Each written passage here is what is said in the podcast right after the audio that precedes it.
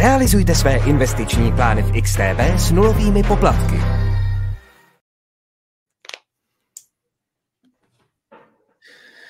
Krásné čtvrteční, krásný čtvrteční večer, dámy a pánové, vás zdravím u dnešního speciálního vysílání k příležitosti eh, překonání 50 tisícové hranice na Bitcoinu a také na mnoho dalších událostí, které se vlastně odehrály v kryptoprůmyslu za poslední eh, více jak měsíc.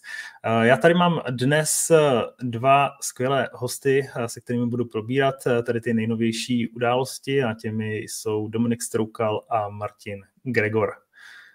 Zdravím, pánové. Ahoj, Zdravím, děkuji za pozvání. Ahojte. Uh, Samozřejmě, že jednou z těch eh, událostí, která nás potkala za ty poslední týdny, tak eh, bylo schválení bitcoinových ETF, které máme už dokonce u nás v platformě. Najdete je vlastně v platformě Xstation a je to zvláštní a je to vlastně zajímavé především z toho eh, důvodu, že my jsme spustili eh, nový produkt, který se jmenuje vlastně investiční plány, který si tím pádem dovolím takto trochu eh, zapromovat. Čím jsou zajímavé, tak vlastně můžete si tam navolit své vlastní ETF, ať už to je S&P 500 index nebo další některé indexy nebo tematické ETF. No a samozřejmě do tady toho investičního plánu nyní můžete přidat i ETF na Bitcoin. S tím, že Tou největší novinkou je automatické zainvestování vašich vložených prostředků, to znamená, že to eh, je zcela eh, pasivní věc eh, pro vás v, tuhletom, v této případě a ty ETF, které máme, tak se jmenují btce.d a One Egg Bitcoin, který má ticker vbtc.d. Takže tolik jenom takhle úvodem. No a my asi můžeme rovnou eh, přejít eh, k tomu, eh, co nás dnes zajímá. Já bych si dovolil vlastně začít tak trochu obecněji a využít toho, že tady máme Bitcoina, bitcoinového takového průkopníka Dominika, který byl vlastně, dalo by se říct, že u samého zrodu Bitcoinu a v České republice a celé tady té popkultury.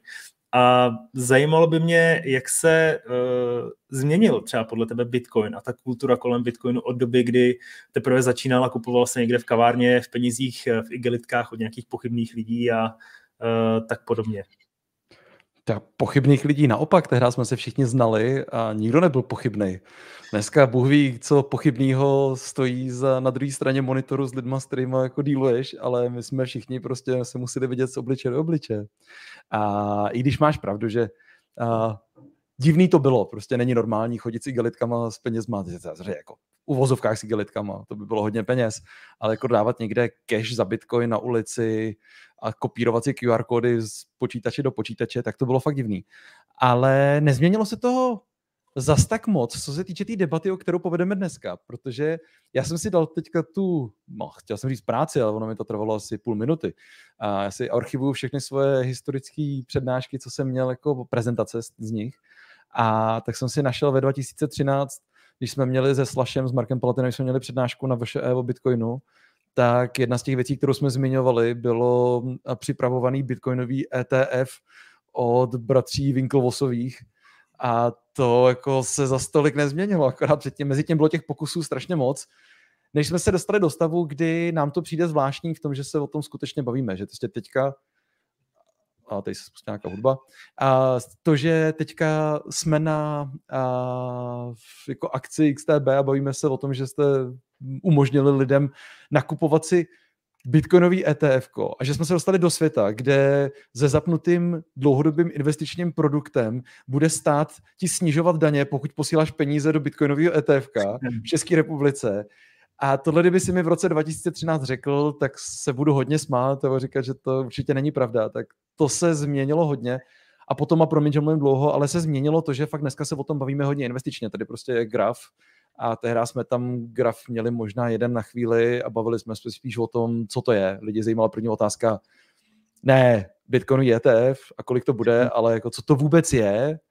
A my jsme vysvětlovali technologii, vysvětlovali jsme, jak fungují peníze, takové jako hezký, velké otázky. A to si myslím, že se hodně změnilo, protože dneska víc a víc a víc lidí ví, jak fungují peníze, jak vznikají, co to je, proč je Bitcoin zajímavý. A teď spíš hledají ty cesty k němu a tohle je možná jedna z nich. Ještě mě napadá takhle uh, rovnou lehce navázat uh, rovnou na tebe, jestli tě třeba někdy napadlo, že bychom se právě dostali, tam konec jsme se dostali teď, ať už uh, co se týká té tý ceny, anebo vlastně uh, toho všeho, co kolem toho Bitcoinu a toho krypta vzniklo. Ano i ne, protože na jednu stranu um, rád vzpomínám na leden 20, uh, 2014, uh, kdy jsem měl přednášku na VŠE pro bankéře a finančníky a nadšeně jsem jim tam říkal, do pár let budete všichni uvolněni k produktivnějšímu užití. A myslel jsem si, jak prostě přijde bitcoinová revoluce a všichni budeme používat jenom bitcoin. To se zjevně nestalo a takže na jednu stranu ne, protože jsme tehdy byli strašně nadšený. Člověk to viděl, vyzkoušel a říkal si, wow, to je prostě revoluční, to bude muset fungovat hnedka, okamžitě všichni budeme používat jenom Bitcoin. A takže v tomhle ohledu přišlo zklamání, že nepřišla revoluce, ale spíš evoluce. Ale v té evoluci je to podle mě rychlejší, než jsme si dokázali představit, protože v tom evolučním slova smyslu listování jako krypto, ETF a ukazování kurzu Bitcoinu na CNBC, kdykoliv si ho pustíš a, mhm. a mluvení v centrálních bankách o Bitcoinu, často i pozitivně. To jsou věci, které evolučně, kdybych řekl, tak bych čekal, že nenastanou a pokud tak za strašně dlouho. Takže revoluce nenastala, to nás klamalo, ale v té evoluci si myslím, že to jde mnohem rychlejš, než jsme si tehdy vysnívali.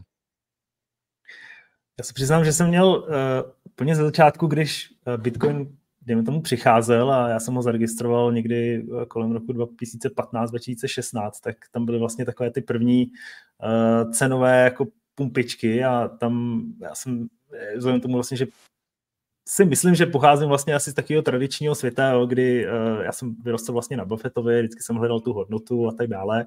No a najednou uh, prostě jsme se bavili tak nějak v té mojí komunitě, že hele, tady jsou nějaké jako fejkové peníze, pojďme to prostě zašortovat, protože to přece jako nedává smysl. No a nakonec se ukazuje jako několik let eh, dopředu, že to jako asi, asi nakonec fakt smysl dává. Uh, Martina, napadá mě... Můžu ti do toho ještě no, skočit. Já, já jsem měl úplně stejný příběh, akorát o pár let dřív. Já jsem slyšel o Bitcoinu poprvé, myslím, že to bylo 2011, když jeden můj oblíbený ekonom řekl, že to je blbost z podobného důvodu jako ty, ne z toho investičního, ale z toho ekonomického, protože prostě do zlata si můžeš kousnout a pokud v penězích nebude zlato, tak to nemůžou být peníze. Je to prostě jenom vzduch a vytvářet peníze ze vzduchu, i když je to člověk s nějakým japonským pseudonymem je kravina. A pak tenhle ten člověk změnil názor a mě to nakoplo tehdy, protože jsem viděl, jak některý lidi, kterým, z kterých jsem si vážil, tak měnili názor. A to mě hmm. přesvědčilo o tom se na to podívat. A to může být právě jako ten přechod eh, do toho tradičního finančního světa přes ty ETF právě i pro asi spoustu dalších lidí a proto dneska tady děláme ten stream. Uh, Martine, napadlo mě uh, navázat rovnou na tebe, jestli ty si vzpomínáš na tvůj první, uh, na tvůj první kontakt s Bitcoinem nebo s kryptoměnami, uh, kdy to bylo, jak ses přitom, jak ses přitom cítil, nebo jaký jsi měl ty pocity, jestli jsi myslel, že to bude tak velká věc, jako to je dnes, anebo naopak si třeba byl skeptik a potom ses nechal takhle přemigrovat. Ja sa pokúsim len v rýchlosti. V prvom rade musím povedať, že je to úžasné, ako Dominik spomína, že si reálne pamätá na to, ako Winklovosovci žiadali o spotový ETF na Bitcoin v tom roku. Tuším, že 2013 to spomínal. Lebo ja ako človek, ktorý píšem o kryptomenách a aj natáčam o nich videách, vždycky to vlastne len spomínam na základe toho, že som si to potom niekde prečítal, tento príbeh, že už, 10, že už 10 rokov sa vlastne pokúšali schváliť to spotové ETF a po tých približne desiatich rokoch od tej prvej žiadosti to napokon prišlo. Ja som prišiel oveľa neskôr do Bitcoinu, bolo to na konci roku 2017, kedy bolo okolo Bitcoinu aj altcoinov obrovský ošial a čisto som tam šiel úprimne s úmyslom, aby som zo dňa na deň sa stal milionárom, to sa nestalo, ale namiesto toho, aby som potom teda všetko predal a stadiaľ odišiel, tak som sa začal o to zaujímať viac a až potom, po tej prvotnej nevydarenej investícii som vlastne pochopil, že asi ten Bitcoin z tých všetkých kryptomien je naozaj zaujímavý, že stojí to za to, aby som sa tomu venoval viac, zachytilo ma to a odvtedy som pri tom. Mm-hmm. Uh, napadá mě vlastně navázat možná na ty ETF, uh, protože uh, posunuli jsme se do roku 2024, kdy ty ETF, které reálně byly schválené, bylo jich dokonce uh, 11. A až na jednu velmi významnou finanční instituci nebo toho issuera ETF, společnost Vanguard, tak se k tomu přidali v podstatě téměř všechny ty revoluční společnosti a takovou třešničkou na dortu byla právě ta participace BlackRocku, jakožto vlastně nejvíc tradiční, dejme tomu, instituce, která vydává ETF fondy. A dalo to vlastně takový punc stability Bitcoinu, dalo to možná nějaký signál i zbytku toho tradičního světa, že skutečně jako tady můžeme být i součástí něčeho, čo, na co jsme si nemohli sáhnout, protože většina investičních fondů, hedge fondů v podstatě nemohla investovat do kryptoměn, protože to bylo jejich mimo, mimo jejich regulaci. Napadá mě možná začít těmi ETF-kami.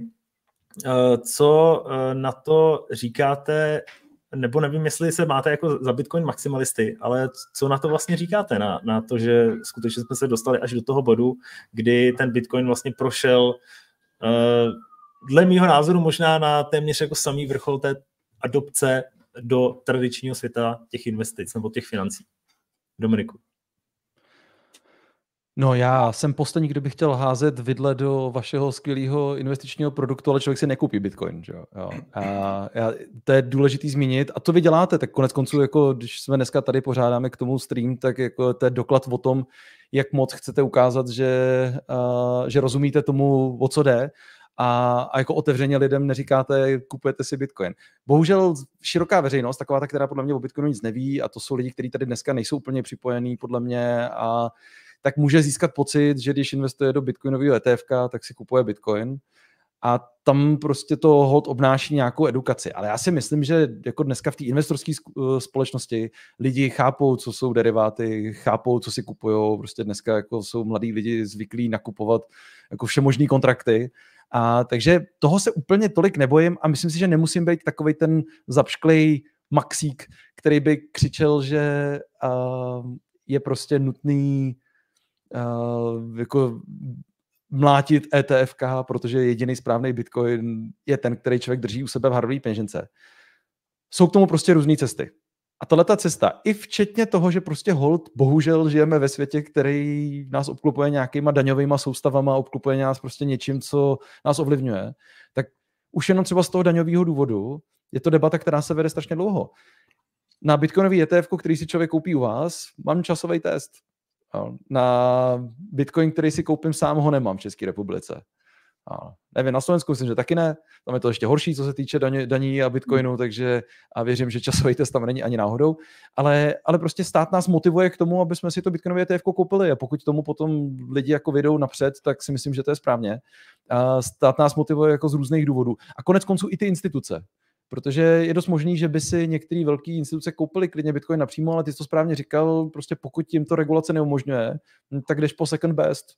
A second best může být Bitcoinový ETF spotový. Takže já, já to nechci úplně hejtit, pokud člověk dá ten disclaimer na to, tohle není fyzický bitcoin, stejně jako se prostě to dává u zlata. Prostě nekupujete si fyzický zlato, ale každý jako soudný člověk ví, že když si koupí jaký zlatý ETF, tak si nekupuje fyzický zlato domů do trezoru, protože to ví.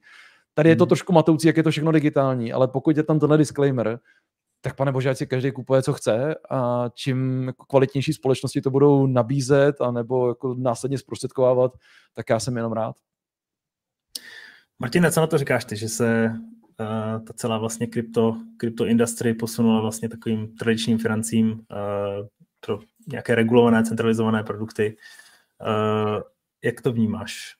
Ja by som ešte nadviazal na Dominika, ako spomínal, že je to second best, tak uh, s tým ja súhlasím, lebo ak je niekto schopný si kúpiť uh, ten uh, Bitcoin priamo a vie si ho zabezpečiť, mať ho na privátnej peňaženke a vie to spraviť tak, aby naozaj nehrozilo, že príde o tú svoju kryptomenu, o ten Bitcoin, tak je to v poriadku, ale sú teda ľudia, ktorí sú si nie úplne istí tým, že či to zvládnu, majú z toho obavy a v tom prípade je podľa mňa lepšie ísť po etf ako mať kryptomeny alebo ten Bitcoin na nejakej centralizovanej burze, lebo skrachovalo ich už mnoho, už ich mnoho aj heklo, hekli, takže ak človek sám sebe nedôveruje, aby si kúpil ten Bitcoin a dal si ho na vlastnú peňaženku, tak to etf je podľa mňa pre neho lepšia vec.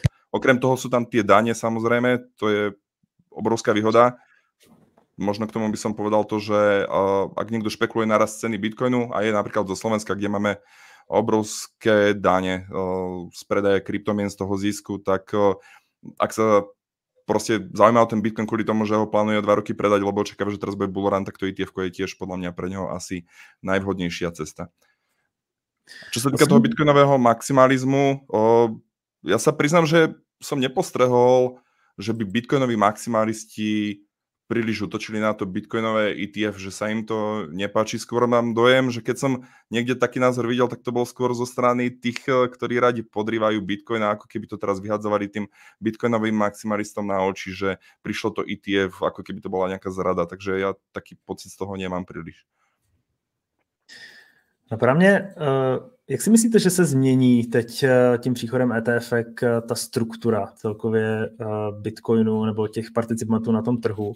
Protože určitě bude spousta lidí nebo traderů, dejme tomu, že ty hodleři a maximalisté pravděpodobně budou držet ten Bitcoin stále na té peněžence. Tak jestli tomu flow kapitálu a tomu většímu podílu vlastně na té celkové kapitalizaci nebudou dominovat třeba tradeři a někteří další spíše participanti, kteří jsou orientováni především na cenu. Jestli tohle to nemůže vlastně lehce pomoct eh, té ceně k růstu, jako, to, jako jsme to viděli třeba za ty poslední týdny, anebo uh, případně by to mohlo nějak ohrožovat třeba i tu cenu do budoucna. Dominiku. Jestli můžu já, tak uh, mně to přijde úplně zjevný, že jsme se celou dobu bavili vždycky, když se mluvilo o tom, jak Bitcoin je špatný v tom, že um, ho používají jenom jako lidi na černý trh a následně uh, potom jako skáče nahoru a dolů podle toho, jestli krachne někde Silk Road nebo ne, tak od téhle debaty jsme se dostali strašně daleko a dokonce celou tu cestu jsme říkali, že potřebujeme něco, co nám jako z, ustálí tu cenu, což znamená přísun, to znamená likviditu, to znamená jako přísun z obou stran, jak nabídky, tak poptávky. A to se prostě s těma ETFkama děje. A ta struktura se jedno, jako jednoznačně změní. A to bylo vždycky jako u ETF. Jako víme, kolik dokázali pod sebe stáhnout ať už akcí nebo já nevím, prostě jakýchkoliv jiných podkladových aktiv, ty velký, velký vydavatelé.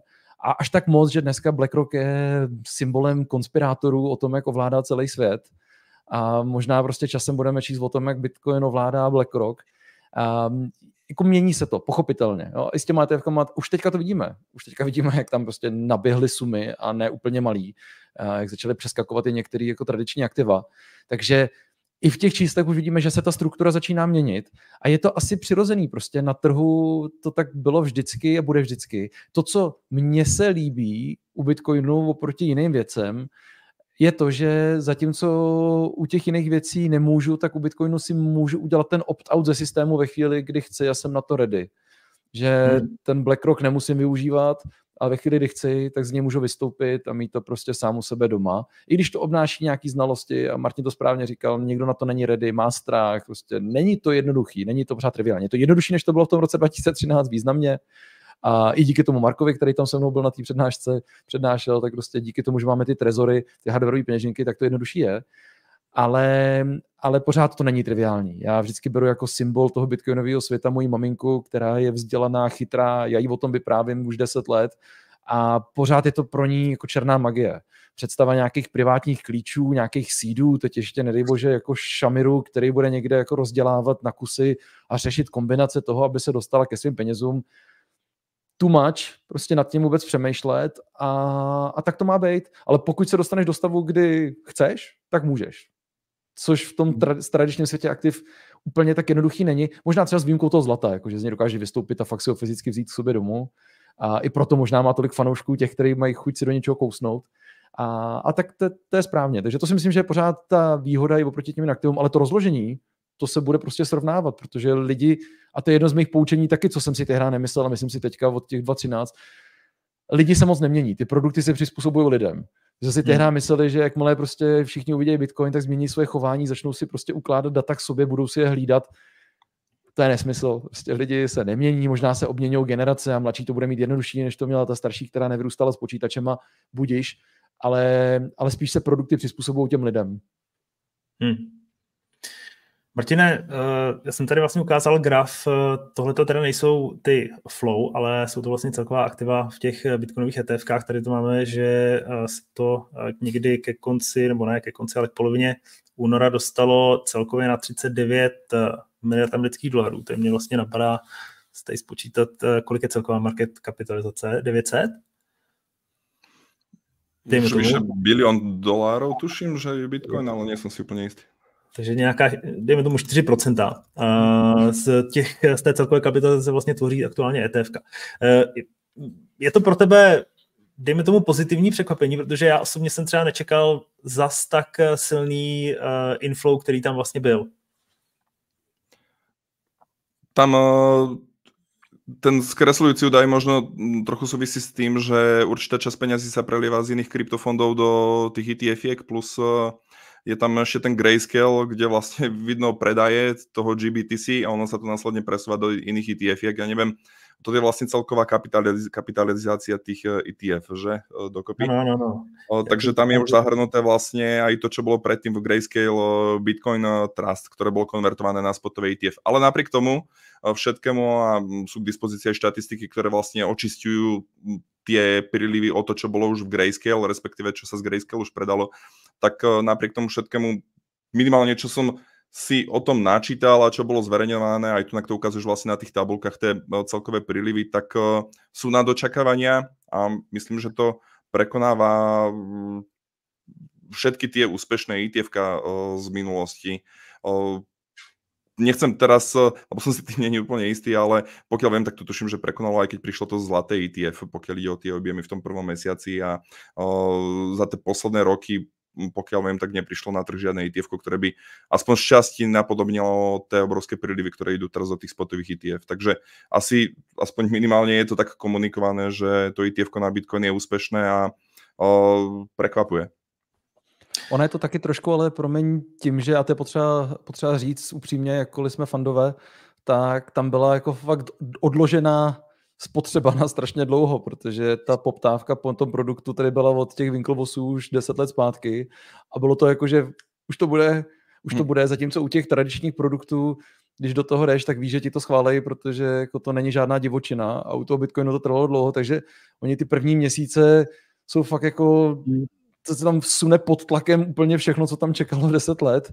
A otázka je, jak se to bude vyvíjet dál, což bude, což bude zajímavější. I tak teda přiznávám, že mě to překvapilo, že to je víc, než bych čekal a asi jako všechny, nebo většinu, ale, ale je potřeba říct, že to nelze úplně jednoduše srovnat s nějakým standardním ETF, ETFkem, který prostě vymyslíš, schválíš, máš, tak tady ten prostě svět na to čekal, na, na, na, na, ty ETF, na ten ETF svět jako relativně dlouho. Hmm. Jo, já se musím přiznat, eh, že také eh, v podstatě souhlasím se vším, co tady padlo. A tady jenom vlastně na tom grafu je vidět eh, na tom dolním řádku Grayscale, což vidíte vlastně ten kumulativní objem, k jakým způsobem tady klesal z těch 605 na těch aktuálně 446 a ten inflow do těch ostatních ETF fondů vlastně docela, docela enormní. Přiznám se, že jsem čekal, že v těch eh, dalších týdnech, eh, jak kolem toho nebude vlastně tak agresivní newsflow, která byla, když to bylo schváleno, takže ten, eh, ten flow bude postupně zpomalovat. Zatím se teda ukazuje, že možná jako zpomaluje, ale není to úplně nic dramatického. Tady ještě mi poslal Martin jeden graf, tady je vlastně vidět ta net flow, to znamená vlastně čistý buď přísun nebo odliv toho kapitálu. A tady vidíme vlastně v těch prvních týdnech ten masivní inflow, nebo tady jsou první dny, potom vlastně outflow, která byla hodně spojená s tím, že se přelivaly ty peníze hlavně asi z toho grayscale a potom už by se dalo říct, že je tam taková jako organická flow toho kapitálu do těch bitcoinových ETF.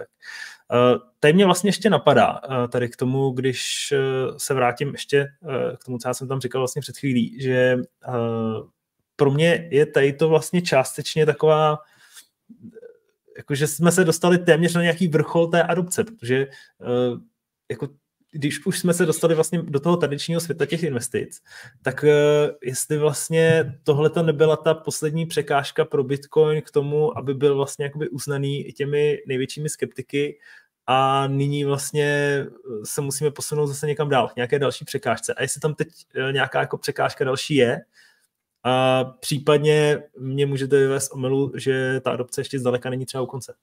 Dominiku. Vy jste naplánovali ten stream úplně perfektně, nejenom, že to je hezký datum dneska, ale aniž byste to věděli, tak, tak dneska vydala ECB že jo, uh, moc hezký článek a o tom, jak je Bitcoin naprostý nesmysl a že to říkali už dávno a Bitcoinový ETF jsou jenom naleštěná bída. A, uh, takže ne, ještě, ještě úplně na vrcholu nejsme, protože ten článek není úplně mega hloupý. Jo? Oni se prostě opírají o věci, které i fanda Bitcoinu si musí přiznat. Prostě Bitcoin se fakt nepoužívá standardně v restauracích na platby. Jo, to tak prostě není, neděláme to a ti z nás, kteří to dělají víc, tak jsou ještě považovaný za blázny, dokonce i některýma našima jako lidma z branže, protože říkají, Bitcoin si musíš spořit a ne ho utrácet, utrácej ty špatné peníze. Takže jako a není to a, tak, otázka je, pardon, ještě to řeknu jinak, Není to úplně jednoduchý s tím, že by Bitcoin se stal skutečně prostředkem směny, jak někteří lidi slibovali, ale zase je otázka, jestli si ECB nestaví trošku slaměnýho panáka, protože a s výjimkou jako pár úplně futuristů a, a bláznů, kteří to i věděli o sobě, že na schvál to jako tlačí na hranu, tak si nikdo nemyslel, že za 10 let je Bitcoin schopný obsáhnout platby pro celý svět. Dokonce jsme hodně upozornili ve všech přednáškách pořád, že kdyby chtělo používat uh, víc lidí Bitcoin, jako kdyby celá Praha začala používat na denní bázi Bitcoin, tak to prostě to nedá. To nestačí a pak teprve přišel nějaký Lightning Network a začalo to být trošku lepší, ale ani ten by to dneska prostě nezvládnul. Takže my jsme to věděli a ECB řekne, no vy jste slibovali, že to bude platební prostředek a není. Podle mě klademe moc velký nároky na něco, co existuje kolik dneska, 15 let.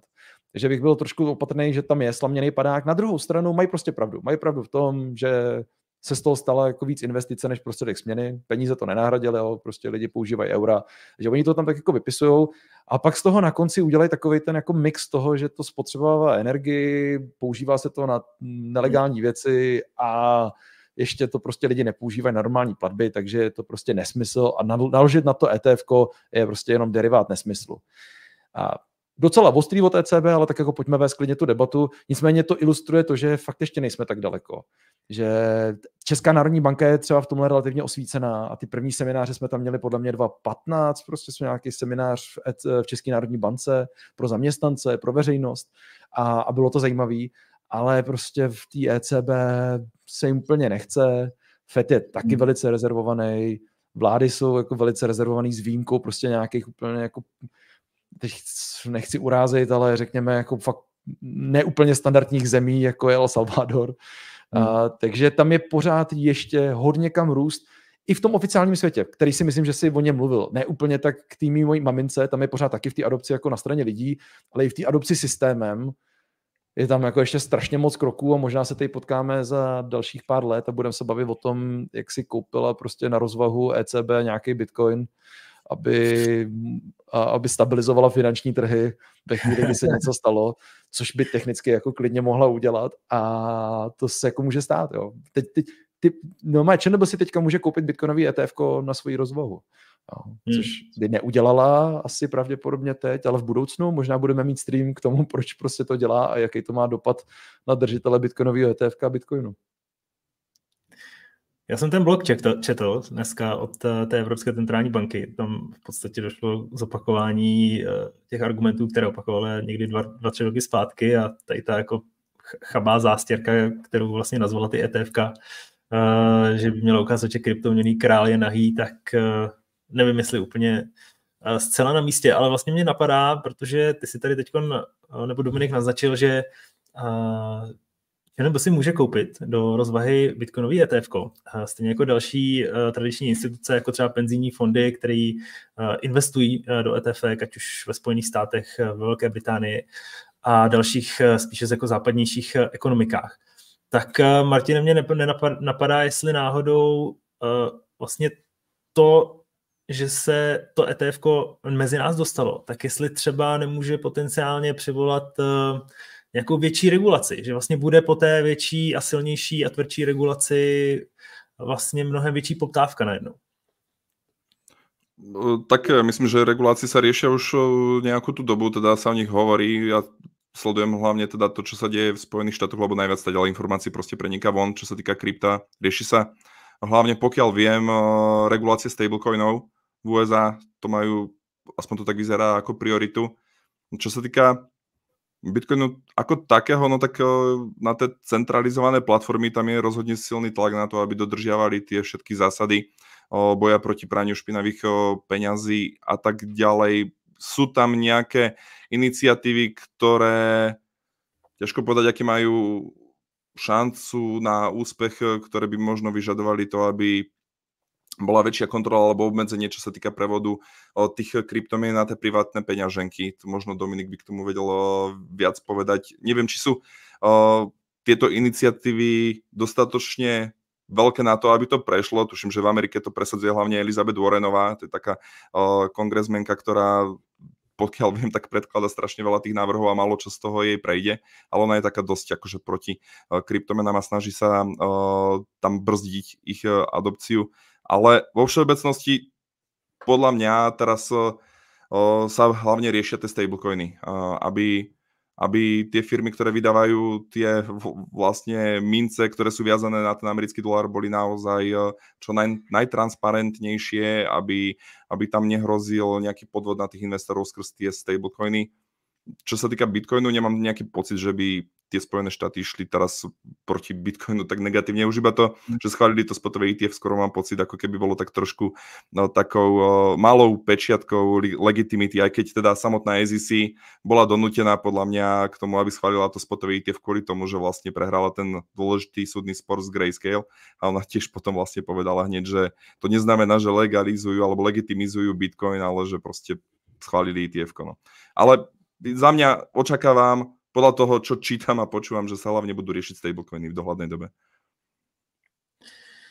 Uh, Dominiku, můžu tě poprosit, jestli bys tady nějak navázal. Já vlastně, uh, čím jsem nějakým způsobem narážel jako tady na tu regulaci, tak je vlastně jeden z těch argumentů SEC předtím ještě, než to bylo schváleno a tam, tam se docela um, intenzivně řešilo, jestli, že náhodou Bitcoin by mohl být lehce ovlivnitelný ze strany nějakých větších hráčů a došlo by tam v podstatě nějaké manipulaci té ceny.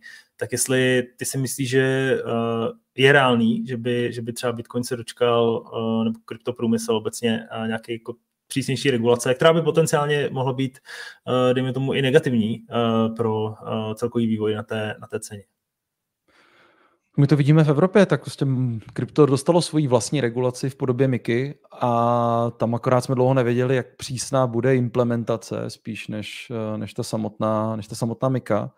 A jinak jako to, co by se dalo navázat, jak říkal Martin, jak já, zase takový jako hezká linka, když se vrací člověk do toho roku 2013 a k tomu prvnímu etf tak jako ty největší bojovníci jsou furt stejný. A teď nevím, jestli on je senátor nebo kongresmen, myslím, že je senátor, a Chuck Shamner z demokratické strany, tak ten se tehdy hodně zasadil o to, aby dostal Ross Ulbricht, uh, expl- uh, jak se to jmenuje, uh, viditelný trest pro, za, za Silk Road, následně prostě od té doby hmm. brojil proti, proti Bitcoinu a ty stejné tváře potkáváš jako v těch debatách neustále. A, a vlastně se mu za těch deset let úplně nepodařilo Bitcoin položit, jakkoliv tehdy to vypadalo možná jednodušší než, než dneska. A, takže Bitcoin tady je a zůstane. To už se stalo. Jo. I, I kdyby proti tomu dneska v západním světě chtěl někdo jít, tak um, už to není jednoduchý a hlavně už to ani není politicky přínosný. Dneska se spíš uvažuje v tom západním světě v tomhle kontextu o tom, že těch spoustu uživatelů je spousta voličů a že by si jim klidně měl mohl posílat dárečky, spíš než že by si jim měl ubližovat. Protože to jsou mladí lidi, lidi, kteří jsou ještě ty, jako, a, řekněme, um, a jak se to jmenuje česky, no prostě doká- jsou ty rozdělovníci, kteří jsou schopní ovládat, nebo a opinion makersi, kteří jsou schopní ovládat veřejný mínění, protože jsou prostě vidět, slyšet a jako nechceš úplně jít proti ním tím, že by si byl drakonický. Jo, tu a tam nějaká jako regulace, ono to zní dobře, ale jako naopak to vypadá spíš, že budou chtít, aby, aby si hlasy voličů nakupovali tím, že prostě tohle už je ne, nepřehlednutelná skupina. Takže já nečekám, že tohle by se v západním světě stalo. Samozřejmě nikdo neví, co se vždycky otočí tam a zpátky v Číně nebo v Rusku, ale, ale tak o tom se tady snad asi nebavíme. Hmm. Jinak u toho jenom k těm ETF, ať se podíváme zase jako na něco konkrétního. To jsou jako velké otázky, ale třeba teď konkrétně u, toho, u tohohle bitcoinového spotového ETF, jako pro mě osobně, a myslím si, že i prosek i pro vlastně ty společnosti samotné. To úplně nejdůležitější vlastně je, kdo to, kdo to a kde to drží. A ten, ten uh, Futures ETF od, od Grayscale bylo jednoduchý, tak prostě tak to jako nakoupí si deriváty a normálně standardně je spravujou, ale, ale u Bitcoinu je to tak strašně těžký, protože když dáš klíče dvěm lidem, tak pak už nikdo neví, kdo tě, kdo tě oskemoval a jak to rozdělit, jak to zabezpečit, tak zabezpečit, že když prostě ten člověk, který jediný má přístup k těm klíčům, což by měl být jediný, tak se k ním nedostane. Řešíme to všichni, kdo chceme, aby naše děti zdědili Bitcoin a víme, jak těžký to je. A teď najednou to chtějí dělat s, s těmhle těm obrovskýma sumama a, a teď jdou prostě sobě různý koncepty. Ty jsi schopný rozdělit ty klíče tak strašně moc, že by si, nebo tu, tu, tu custody eh, tak strašně moc, že by si to jako sice diverzifikoval nějaký riziko, ale zase tím zvýšíš riziko toho, že se něco malého stane. Když budeš mít prostě jako 30 kastodiánů, který ti budou držet každý třicetinu uh, bitcoinů, u toho, u toho spotového ETF, tak budeš mít hmm. problém s tím, že prostě i když zasáhnu jednoho, tak dobrý, přišel si od třicetinu, to si pokreš, prostě takový riziko je, ale ty, ty zprávy se budou psát sami, že jo? Takže to nechceš. Takže zase jako by si měl radši jednoho, kterýmu se to nikdy nestane, nechceš si zvýšit riziko a je tam prostě nějaká křivka, teď jako máš mít jednoho, nebo dva, nebo jednoho a záložního.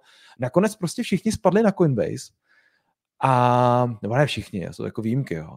Ale tam hmm. kolem toho mám prostě jako asi největší otazník a myslím si, že ho měl tehdy i ten SEC, který mu pomohlo to, že Coinbase je prostě zalistovaná jako služba, který se nikdy nic nestalo a oni tomu tak jako starý finančníci věří, ale technicky, jak zajistit to, aby to někdo měl, měl k tomu přístup, ale zároveň to jako nebylo vyskemovatelný nebo hacknutý, což zajistíš prostě, že to je nějaký cold wallet, ale stejně ho musíš prostě v nějakou chvíli připojit. A to, to není vůbec triviální a to nebylo fakt jenom o tom, že by státy nechtěli bitcoinový ETF, protože se jim to nelíbí. To technické řešení fakt není elementární hmm. a pom, jako, já nevím, na čem to fyzicky potom drží. Je dobrý by se zeptat možná kluků, tady holek ze Satoshi Labs, jestli, jestli si nakupovali nakupovali ty fondy hardwareové peněženky, nebo jako jestli byla zvýšená poptávka někde na Coinbaseu, ale ne, nevím, jestli to drží nakonec na trezorech, pravděpodobně, jako na čem jiným.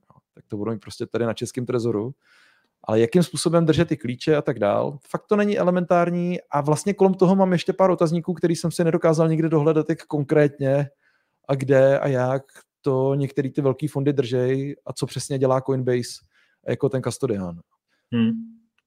To je pravda, no, taková pandořina skřínka, tam jsem se taky snažil něco k tomu dohledat a není to úplně nejjednodušší.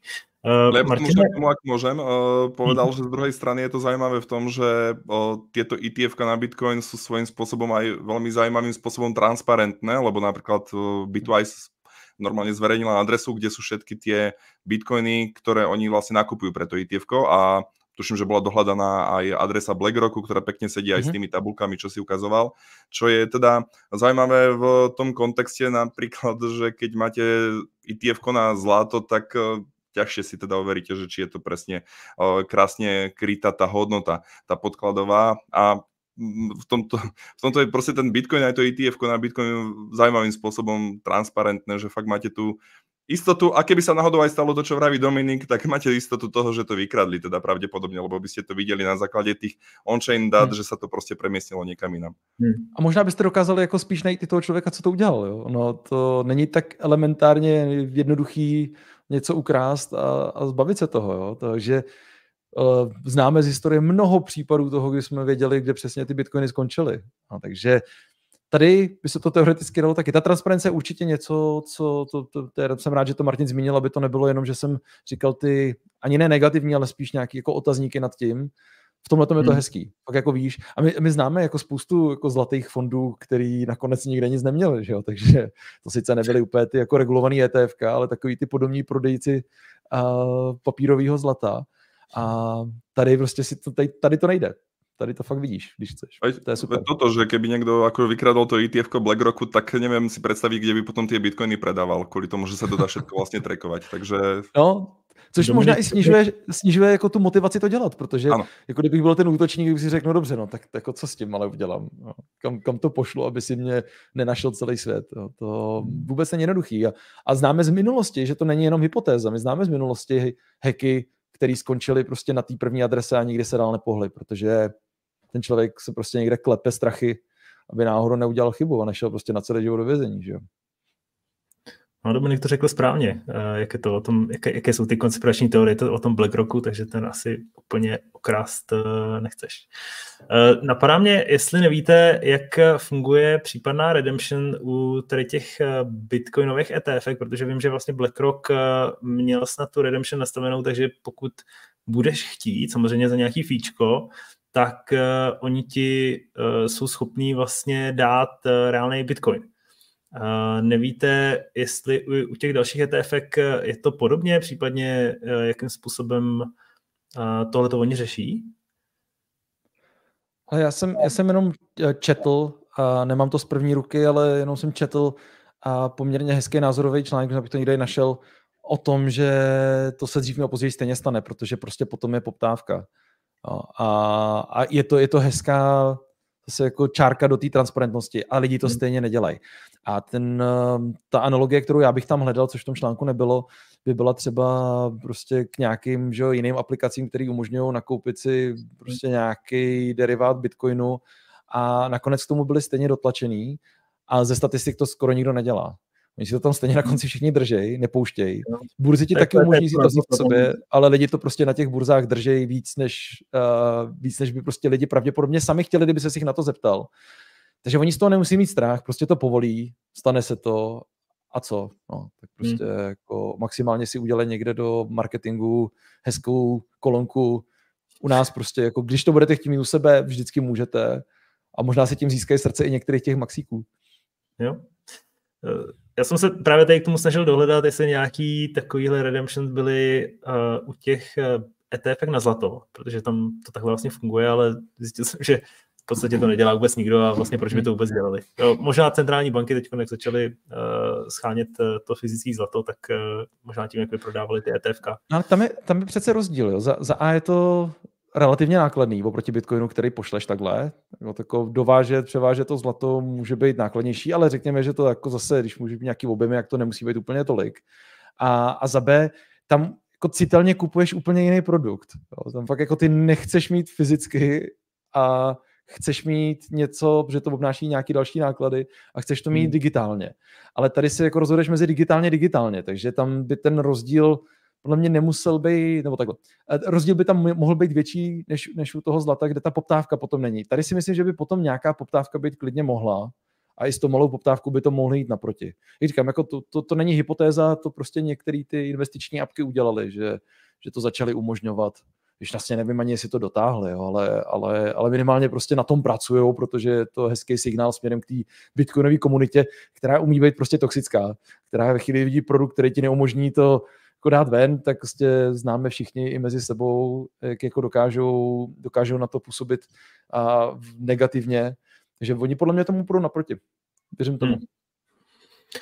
Uh, Martine, asi se možná shodneme na tom, že schválení toho bitcoinového ETF tím to asi, uh, asi uzavřeme, aby jsme tady dneska ne, u toho nestrávili uh, celý stream. Tak uh, to schválení bitcoinového ETF v podstatě na semaforu svítí zelená pro to, aby Uh, respektive není důvod tomu, aby nebyly schváleny ETF i na další kryptoměny. Asi první nebo nejzaší, která se nabízí, tak je Ethereum. A moje otázka je vlastně taková, jestli uh, se dá třeba očekávat, že i další uh, kryptoměny jsou na cestě a čeká je taky to schválení a případný ETF. Jednoduše i další kryptoměny se dostanou do toho tradičního světa financí. Nemyslím si, že je to až také jednoznačné, ako to bolo u toho Bitcoinu, potom ako Grayscale vyhral ten súdny spor z SEC a ešte sa do toho zapojil aj BlackRock, ktorý ako keby už úplne že postrčil to SEC.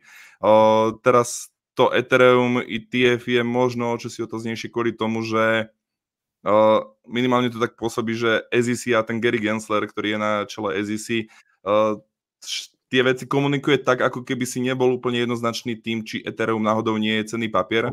A potom, ako Ethereum prešlo na Proof of Stake konsenzus, tak uh, tam možno má viac manevrovacieho priestoru naozaj, naozaj sa držať tohto názoru. Uh, asi aj tak si ťaha za kratší koniec povrazu, ale tá pravdepodobnosť toho neschválenia ETF na Ethereum je o čosi väčšia, než to bolo v prípade Bitcoinu na začiatku roka, kedy to bolo schválené.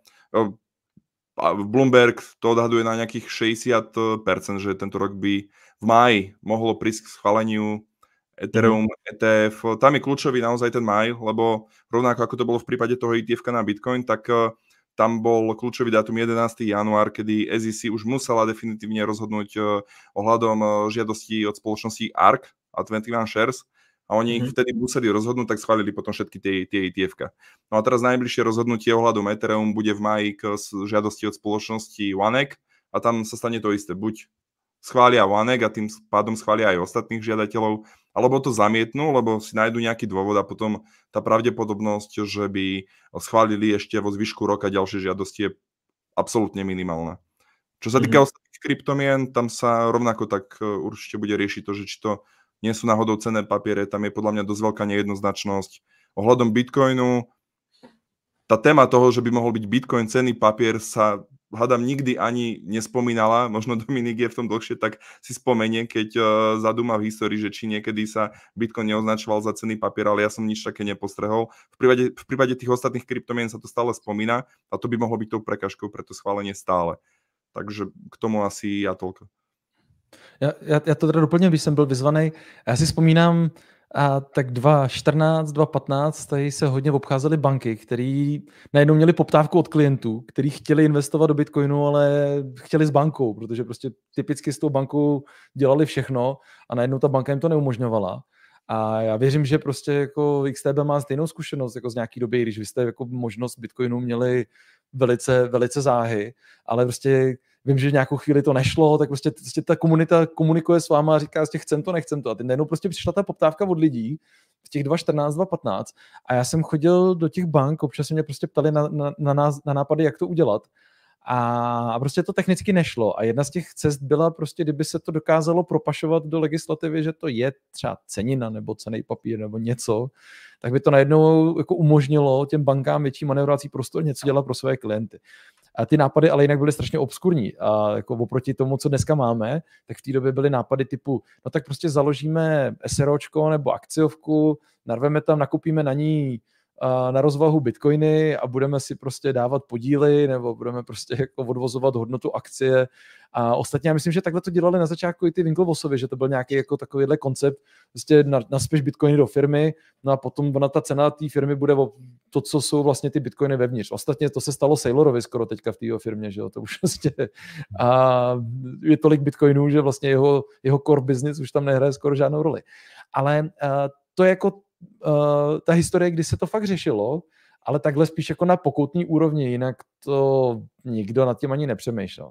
V tom kontextu ale, jenom jednu věc, kterou bych jsem doplnil, u toho, u toho Etherea tam ta, ta debata je, jo, jestli by to byl nebo nebyl cený papír, což by mohlo teda udělat jako strašný guláš vzhledem k té americké regulaci, že nakládání s cenými papírama. V Čechách jsme ještě takový uh, v pohodě ze vším, ale v Americe tam se jako bojíš SEC mnohem víc než čehokoliv jiného. To, to jako hmm. a nejmocnější a organizace v zemi, takže jako představa, že by mě potom lidi zjišťovali, že vlastně nakladali s cenými papírama a neměli k tomu dostatečný razítka, by byla jako hodně děsivá.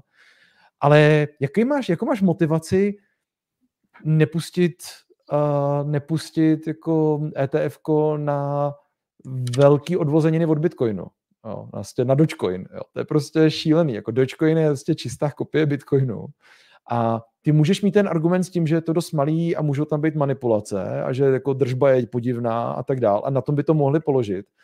Ale pokud by zjistili, že to vlastně se úplně, nebo třeba za 10 let, za 5 let, by zjistili, že vlastně Dogecoin je stejně velký, jak Bitcoin byl v době, kdy schvalovali Bitcoinový ETF, tak, tak jako, jako nebudu mít dobrý argument, jak, jak si to obhájit u soudu, protože to je fakt jako čistá kopie Litecoinu, který je čistá kopie Bitcoinu s malýma hmm. jako rozdílama. A na těch, na těch to neudělej, že to má jako eh, tenhle ten jako, já nevím, jiný maximální počet mincí a, a jiný hashovací algoritmus u Litecoinu, to, na tom by to nevyhráli. Takže spíš než Ethereum by mě zajímalo, jak se to stane za pár let třeba u nějakého Dogecoinu pokud vůbec bude existovat a pokud to bude zájem. Možná i to Bitcoinový ETF způsobí, nevím, v každém tom bullrunu je to divný a jiný, ale možná způsobí to, že jako nebude takový eh, zájem o, o některé další tyhle ty meme coiny a další. Uvidíme. Hmm. Každý ten bullrun mě vždycky přesvědčil, protože jsem si vždycky myslel, že už nemůže přijít žádná jiná šílenost a pak přišly ICOs a pak přišly jako tady uh, NFTčka a pak přišla, Bůh co přijde teďka. Bůh co přijde teďka, uh, ty si to vlastně naznačil, jsme, jsme pravděpodobně, teda můžeme to asi nazvat bullrunem, uh, ve kterém se teď aktuálně nacházíme. Bitcoin je na nějakých uh, 56 tisících, záleží jsem, ne 51 tisících, kežby 56, teď doufám, že nezboříme internet tady tou informací. A já jsem se zlákal, že jsem to nevšiml. Což znamená, že jsme vlastně nejvíc za poslední dva roky. Můžeme ten růst asi klidně přikládat eh, tomu eh, schválení ETF, těm pozitivním inflow.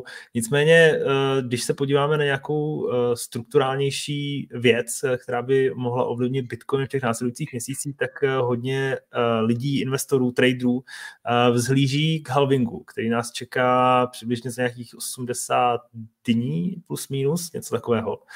A mě vlastně napadá zeptat se, čím to je, že vlastně ten halving je vždy pro tu cenu tak pozitivní, protože já, jak jak přicházím, dejme tomu zase z toho tradičnějšího světa, tak když eh, jako if it's too obvious, it's, it's not too obvious, it's obviously wrong, takže jako když to je tak jasný, tak to asi jasně uh, asi nebude fungovat.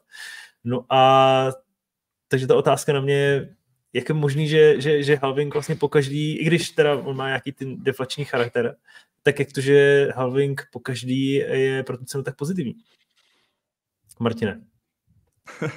Dúfal som, že bude Dominik odpovedať ako prvý. Uh, priznám sa, že uh, ne, ne, nemám už taký pocit, že by ten halving samotný teraz najbližší až tak výrazne zamával tou ponukou, lebo naozaj tých bitcoinov sa už fakt bude ťažiť čím ďalej tým menej, ale už sa ich teraz ťaží málo a väčšina je vyťažená. Uh, ale jednoducho tie cykly sa stále nejak opakujú. Neviem, či je to aj prispením možno nejakého trochu toho fundamentálneho šťastia, alebo ako to mám nazvať, lebo aj v mhm. období toho predošlého halvingu v maju 2020 to bolo krátko potom, ako vypukol COVID a zrazu sa začalo to kvantitatívne uvoľňovanie a tak ďalej a vlastne vtedy vystrelil Bitcoin po tom halvingu opäť. Takže mo, možno aj ten to obdobie po tom poslednom halvingu bolo čiastočne týmto ovplyvnené. Na druhú stranu už to teda štvrtý cyklus kopíruje ten trend, takže je to zaujímavé a asi sa o to dosť veľa tých investorov nejakým spôsobom opiera. Čo tam ja vidím na tých cykloch, tak je zaujímavé podľa mňa to, že sa tie, tie odchylky ako keby trošku zmierňujú, že tam není až taký veľký prepad Bitcoinu v tom bear markete a zároveň ani ten raz nie je až tak výrazný, ako bol v tom predchádzajúcom cykle. Ale ten trend tam stále je badateľný a za mňa je veľká pravdepodobnosť, že opäť niečo podobné sa udeje aj tentokrát. Hmm. Dominiku, uh, bylo to takhle vždycky, uh, že se k tomu halvingu takhle vzlíželo? No, bylo, ale a o tom míň by to mělo být teď, jo? tak bychom se měli poučit z minulosti a vědět, že u halvingu to tak je a předkoupit a pak by cena měla být dávno tam, kde je, ale prostě hypotéza efektivních trhů zjevně úplně nefunguje a, a lidi jsou schopní a ochotní šílet.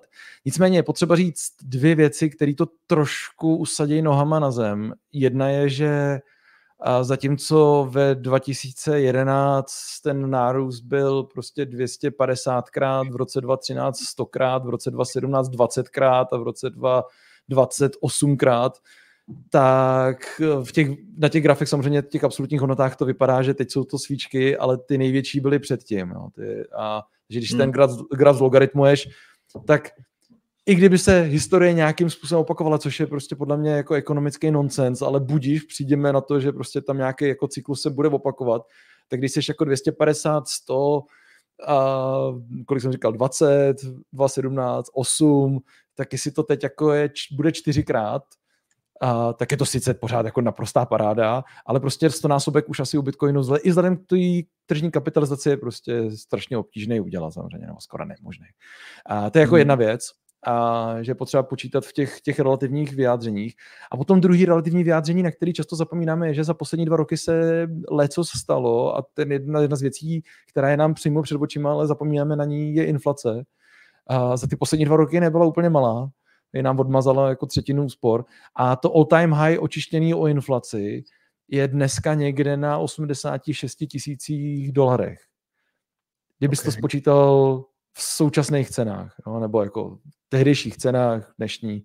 All time by bylo prostě 86 tisíc. Takže my jsme dneska z 51, jsme někde, kolik to je, to je jako 5 osmin, a nevím, kolik to je.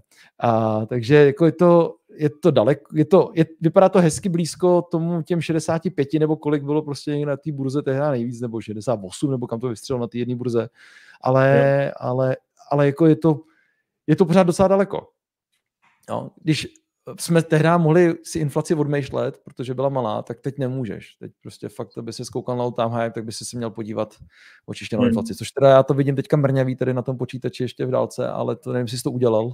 Hele, to ale... jsem udělal správně, chtěl jsem se podívat, jak daleko je těch 86, ale je to hodně daleko odsud. Takže ta nominální cena by se musela ještě dostat na 64%.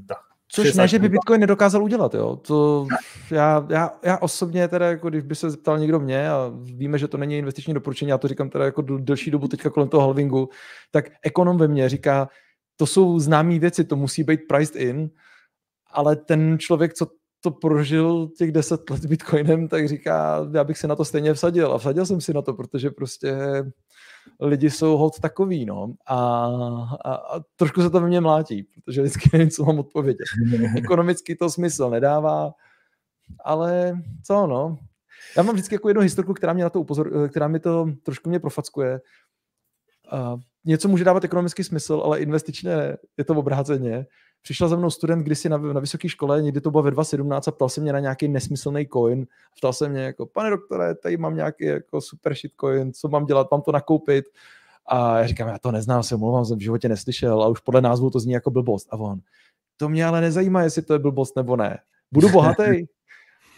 A to je vlastně druhá otázka, jo? že jako výjíždět vlnu, když ji výjíždějí všichni, je úplně jiná debata, než to, jestli to dává ekonomicky nějaký smysl. A já si myslím, že pokud nějakou tady vyjedem, tak prostě nějaká korekce nezbytně přijde, protože prostě ten halving by měl být zaprajsovaný a, a ne, jestli to je vliv těch ETF, nepochybně taky. A teď tyhle ty dvě věci bude těžké odešlit od sebe a všichni budou tvrdit, že to je ETF, nebo že to je zase nějaký halving. Objeví se zase zpátky lidi, co dělají nějaký ten stock to flow a budou tvrdit, že v kódu Bitcoinu je zakodovaný růst, což je prostě totální kravina, ale bude to zase velká zábava prostě vždycky v tom Bluranu.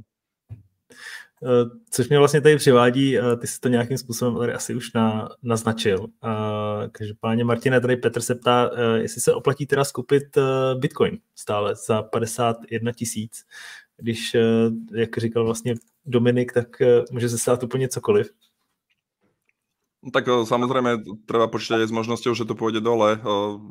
To vždy treba mať na pamäti. Na druhou stranu mm, väčšina tých fundamentov hrá v prospech Bitcoinu v nadchádzajúcom období. Dobrá nálada aj na akciových trhoch, to vy riešite každý deň tiež. Či sa to tam zvrtne, to ja sám považujem asi za najvyššie riziko aktuálne pre Bitcoin, že keby sa náhodou proste nakoniec, aj keď všetci počítajú s tým soft landingom, dostavila recesia, tak to by asi, Bitcoin je proste citlivý na to, keď na trhoch nie je dobrá nálada na tých akciových. Hmm. Ale dajme tomu teda, že sa tá dobrá nálada na akciových trhoch udrží tak ten halving, ten cyklik, proste, že sa to opakuje, zatiaľ to funguje, či už to dáva logiku alebo nie. No a proste prišlo to spotové ETF na Bitcoin, na ktoré sa čakalo 10 rokov. Vidíme, že to funguje, že je potom dopyt, takže hmm. fakt akože tie fundamenty pôsobia pre ten Bitcoin v tomto momente ako dosť silné. Ono, aj keby to ETF tu nebolo, stále by sme sa tu bavili o tom, že sa blíži halving, a stále by bolo veľa ľudí optimistických, pokiaľ ide o Bitcoin, len vďaka halvingu a len vďaka dobrej nálade na akciových trhoch. A ešte sú tam tie vyhliadky, vyhliadky znižovania úrokových sadzieb, čo sa tiež teda spomína s tým, že znižovanie úrokových sadzieb je dobré pre rizikovejšie asety, kde sa stále radí Bitcoin, hlavne medzi tými tradičnými investormi je Bitcoin radený k tým technologickejším, rizikovejším akciám, dajme tomu. Takže toto všetko dokopy a plus to máte to spotové ETF na Bitcoin, úplnú novinku. Takže uh, podľa mňa som, alebo teda je logické byť na strane tých eh, bykov teraz, ale samozřejmě jsou tam rizika. Mm-hmm. Uh, jednou jako z těch fundamentálních myšlenek Bitcoinu bylo nějaké odklonění se od to, jako toho tradičního, tradičního světa, uh, nějaká bezpečnost. Mně to přijde i vlastně docela dobrý short, dobrý long, když chci být vlastně short. Uh, zároveň na, na zbytek třeba těch ostatních aktiv.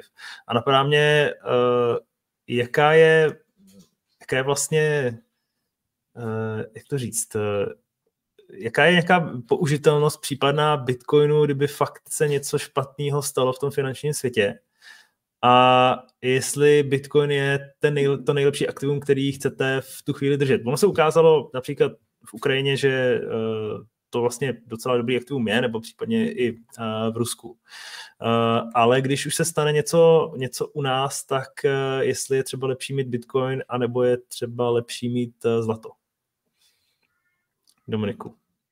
Já se to klidně chopím. Jsme to viděli teďka, já jsem to hodně sledoval, zajímalo mě to v, právě v případě Ukrajiny.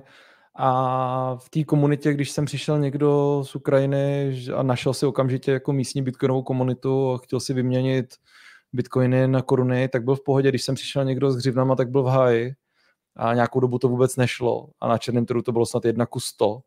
Ale a, jako, je, je, rychlá odpověď na to je, to samý by si měl, kdyby si sem přišel s dolarama. Jo, že jako lidi, co přišli s dolarama, tak se dostali k českým korunám rychle okamžitě taky. Že to není jako nutně a to je jako jediný možný, s čím utíkat z války. Na druhou stranu si myslím, že je to jako jediný univerzálně všude po světě a možná jako včetně těch dolarů, ale jak jako neúplně všude. Věřím, že jako a jsou země, kde by jsem spíš prodal Bitcoin než, ne, ale to asi nebude, možná v Severní Koreji bych možná prodal spíš Bitcoin než dolary. Ale je to, je to zajímavé v tom, že uh, si to nenosíš nikde, pokud by si neměl přístup v té dané zemi, další zemi k nějakým svým účtům, kde ty dolary máš, musel by si se z někde zašít, to zase musíš převážet někde jako igelitku dolarů, ale s tím Bitcoinem fakt odejdeš, jako, i, i kdyby bylo nejhorší, tak tě můžou stýknout do naha, odejdeš s tím a máš to v hlavě. V tom je to fundamentálně jiný, ale to by fakt musela hmm. přijít jako totální apokalypsa, aby si využil tuto tu vlastnost ale připadá mi hezká. Jako já vždycky říkám si mi to o trošku líp spí, když vím, že jsem schopný se postarat o svoji rodinu. S těma dětma je to ještě o něco jako povýšený vejš, když vím, že prostě jsem schopný mít kus zlata na to, aby jsem nějakýmu rybářovi dal a, minci nebo slitek, aby mě prostě odvez do Hamburku a ten by mě odvez potom jako přes oceán a tam by jsem si vybral svoje bitcoiny a někde v Argentíně nebo kde by jsem jako dokázal si najít práci do té doby, by jsem dokázal uživit lidi s těma bitcoinama, s kterými tam přijdu. A, a vlastně by jsem utíkal strašně malým pitlíkem něčeho. Mm. Líp se mi spí. Já myslím, že se to nestane, jsem rád, že se to nestane, ale jako tohle, ten, tohle ta pojistka proti zombie apokalypse se mi vždycky v Bitcoinu líbila a myslím si, že smysl dává. A ta její digitální forma, kterou si lze i zapamatovat, prostě dává smysl i třeba vůči zlatu, to je prostě malá výjimka. Ale Zase mám to zlato, protože vím, že když narazíš na toho rybáře, tak hmm. si nejsem jistý, jestli mu bude schopný poslat bitcoin. Tam ještě hmm. nejsme, takže vím, že to zlato pořád ještě mluví univerzálnějším jazykem. Martine, eh, co ty a zombie apokalypsa, máš připravený nějaký zlatý slidky pro kamionáka, nebo seš uh, all in Bitcoinu? Uh, Priznám sa, že so zlatom fyzickým som si až tak eh, nepotýkal. Eh, čo je teda, ale zase takto počúvam aj Dominika, asi chyba možno nejaké to fyzické zlato pre takéto apokalyptické scenáre. Napríklad kvôli tomu rybárovi eh, je tiež dobre mať. Čo sa týka Bitcoinu, naozaj tá prenositeľnosť a to, že si stačí zapamätať ten seed je podľa mňa úžasná vlastnosť. A jeden konkrétny ale príklad, lebo tie katastrofy majú rôzne podoby. Pre Ukrajinu bola vojna určite katastrofou a je. A tam poznám príbeh Slovaka, ktorý žil v Kieve a oni proste sa potrebovali dostať v deň začiatku vojny na Slovensko aj s rodinou a on vyvexloval Bitcoin za cash, aby mohli natankovať a dostať sa na Slovensko, lebo bankový systém tam vtedy akože zamrzol, nedalo sa nikde platiť kartami na pumpách, proste brali iba cash. A oni nemali teda dosť cashu, ale na Ukrajine aj vtedy teda fungovali vexláci, takže vymenil niečo z tých, z tých bitcoinov za cash a aj vďaka mm. tomu sa dostali potom na Slovensko. Takže to je taký konkrétny prípad toho, ako mu naozaj bitcoin vtedy v tom momente eh, pomohol dostať sa z toho najhoršieho. Čiže podľa mňa význam pri takýchto katastrofických eh, scenároch eh, rozhodne ma a rovnako ako to zlato a byť aj takto zabezpečený podľa mňa nie je vôbec zlé. Aspoň pre takéto krízové scenáre, možno aj v menšom objeme, ale tak, aby to stačilo na takéto veci. Mm-hmm. Super, tak jsme se nakonec přesunuli uh, ještě k takové jako fundamentální věci uh, toho Bitcoinu a jeho využití. Uh, napadá mě takhle závěrem, uh, možná jestli byste třeba mohli říct uh, nějaké, dejme tomu, události, uh, na které budete v tom krypto, kryptosvětě teď čekat v tom letošním roce, případně uh, jaké máte nějaké potenciální očekávání uh, od uh, Bitcoinu, co by mohl třeba převle, předvést, předvést ještě do konce toho roku a jestli třeba by se mohlo potenciálně stát něco, co třeba změní váš názor na ten, na ten Bitcoin, jestli není nějaká událost, která by potenciálně třeba mohla výrazně ten trh vychýlit nejedním a nebo, nebo, nebo druhým směrem. Dominiku. Mně napadají takhle z fleku dvě a abych nekrat všechny Martinovi a mu nechám ty, ty bitcoinový, tak já půjdu trošku mimo ten bitcoinový svět. Uh, jedna, um, připadá mi zajímavý sledovat v rámci těch ETF, že na to se dneska tady scházíme, tak mi připadá, bude sledovat, jak, uh, jak uh, se do toho nalívají ty objemy, tak si myslím, že uvidíme, že ta konkurence, přece jenom jich není málo, tak začne snižovat ty fíčka. Pořád si tam jako ještě oproti tomu, co známe se S&P 500, tak prostě jsou větší, takže a jako uvidí, uvidíme, uvidíme, že ten trh začne uh, fungovat a konkurence bude fungovat, bude to levnější a bude to zase přístupnější, což v tom druhém kroku zase přitáhne víc kapitálu, což je hezký fundament pro Bitcoin. A, a druhá věc, kterou byste potom měli vystřihnout, ale vy to tam stejně necháte, ale zatím to není úplně veřejný, ale vypadá velice, velice pravděpodobně, že bychom se mohli dočkat uh, minimálně časového a já teda doufám, že ještě víc hodnotového testu na Bitcoinu tady u nás. Tak to nevystřihneme určitě. Veřejný to není, ale doufám, já nechci jít proti tomu, kdo, nad, kdo, kdo to celý jako tlačí a udělá, ale, ale, ale mohlo, mělo by se to stát, mohlo by se to stát a dávalo by to k sakru smysl prostě. To jsou jako hmm. úplně jako kravina, aby to nebylo. Takže letos by to mělo být. Tak super. Tak Martine, nějaké um, možná i zákulisní klidně věci můžeš prozradit taky, jestli máš. Zákulisné informácie nemám, nám do časového testu chybalo asi 10 dní, ale stihla to nová vláda zmeniť, takže žiadny čas na Slovensku napokon uh, nie je. Uh, a preto je mnoho Slovákov nadšených z toho, že môže investovať aj do ETF. Ja sa im vôbec uh, nedivím, lebo platiť tu na od 34 do 40% zo zisku z predaje kryptomien je teda, myslím si, že pomerne veľa, asi budete s tým súhlasiť. Takže asi iba k tomu časovému testu toľko, žiadne zakulisné informácie nemám a nemyslím si, že na Slovensku sa v dohľadnej dobe toto zmení, žiaľ. Takže gratulujem, ale teda nie, predčasne nechcem gratulovať, ale držím palce, aby to dobre aspoň v Čechách dopadlo, čo sa týka toho časového testu my sa môžeme aspoň z tých ETF takto tešiť, ak niekto investuje krátkodobo. Čo sa týka rizik pre Bitcoin, ja som to už asi spomenul, teda ak sa bavíme o tom riziku pre cenu, myslím si, že ak by sa zhoršila nálada na tých globálnych uh, trhoch, v americkej ekonomike a ak Mm, ak by to viedlo k prepadu na akciových trhoch, tak eh, pravdepodobne by to mohlo spomaliť aj ten rast Bitcoinu napriek eh, tomu celému cyklu. Na druhú stranu eh, sú aj také teórie, že dobre, tak potom za to Fed začne robiť brr a začne znovu tlačenie a opäť to ten Bitcoin nakopne. To sme vlastne videli v tom roku 2020, takže samozrejme tých scenárov je množstvo a možno aj napriek takému scenáru by napokon ten Bitcoin z toho vyšiel výťazne.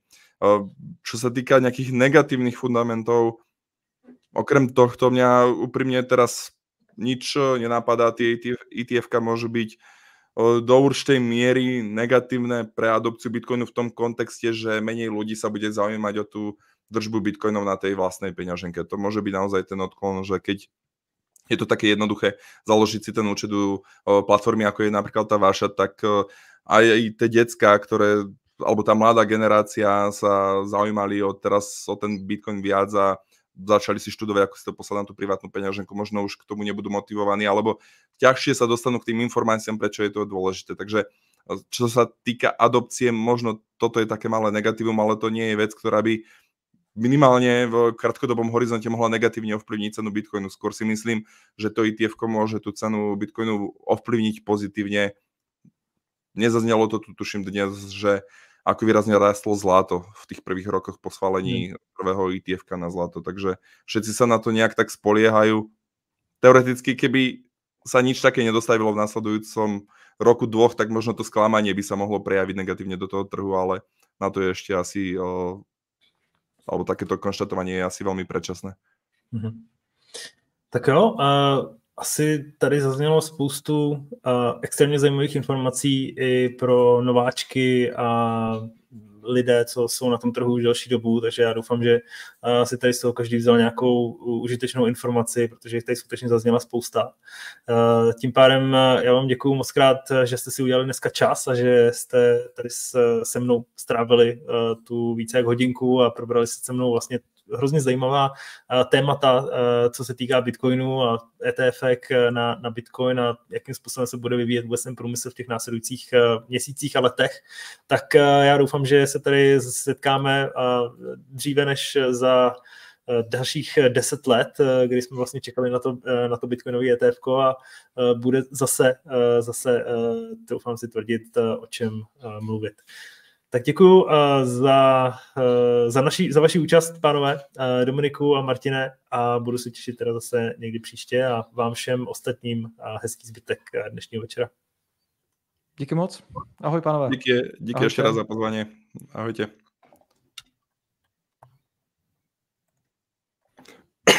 Zvolte XTB a nejlepší investiční aplikaci. Všechny trhy na dosah ruky.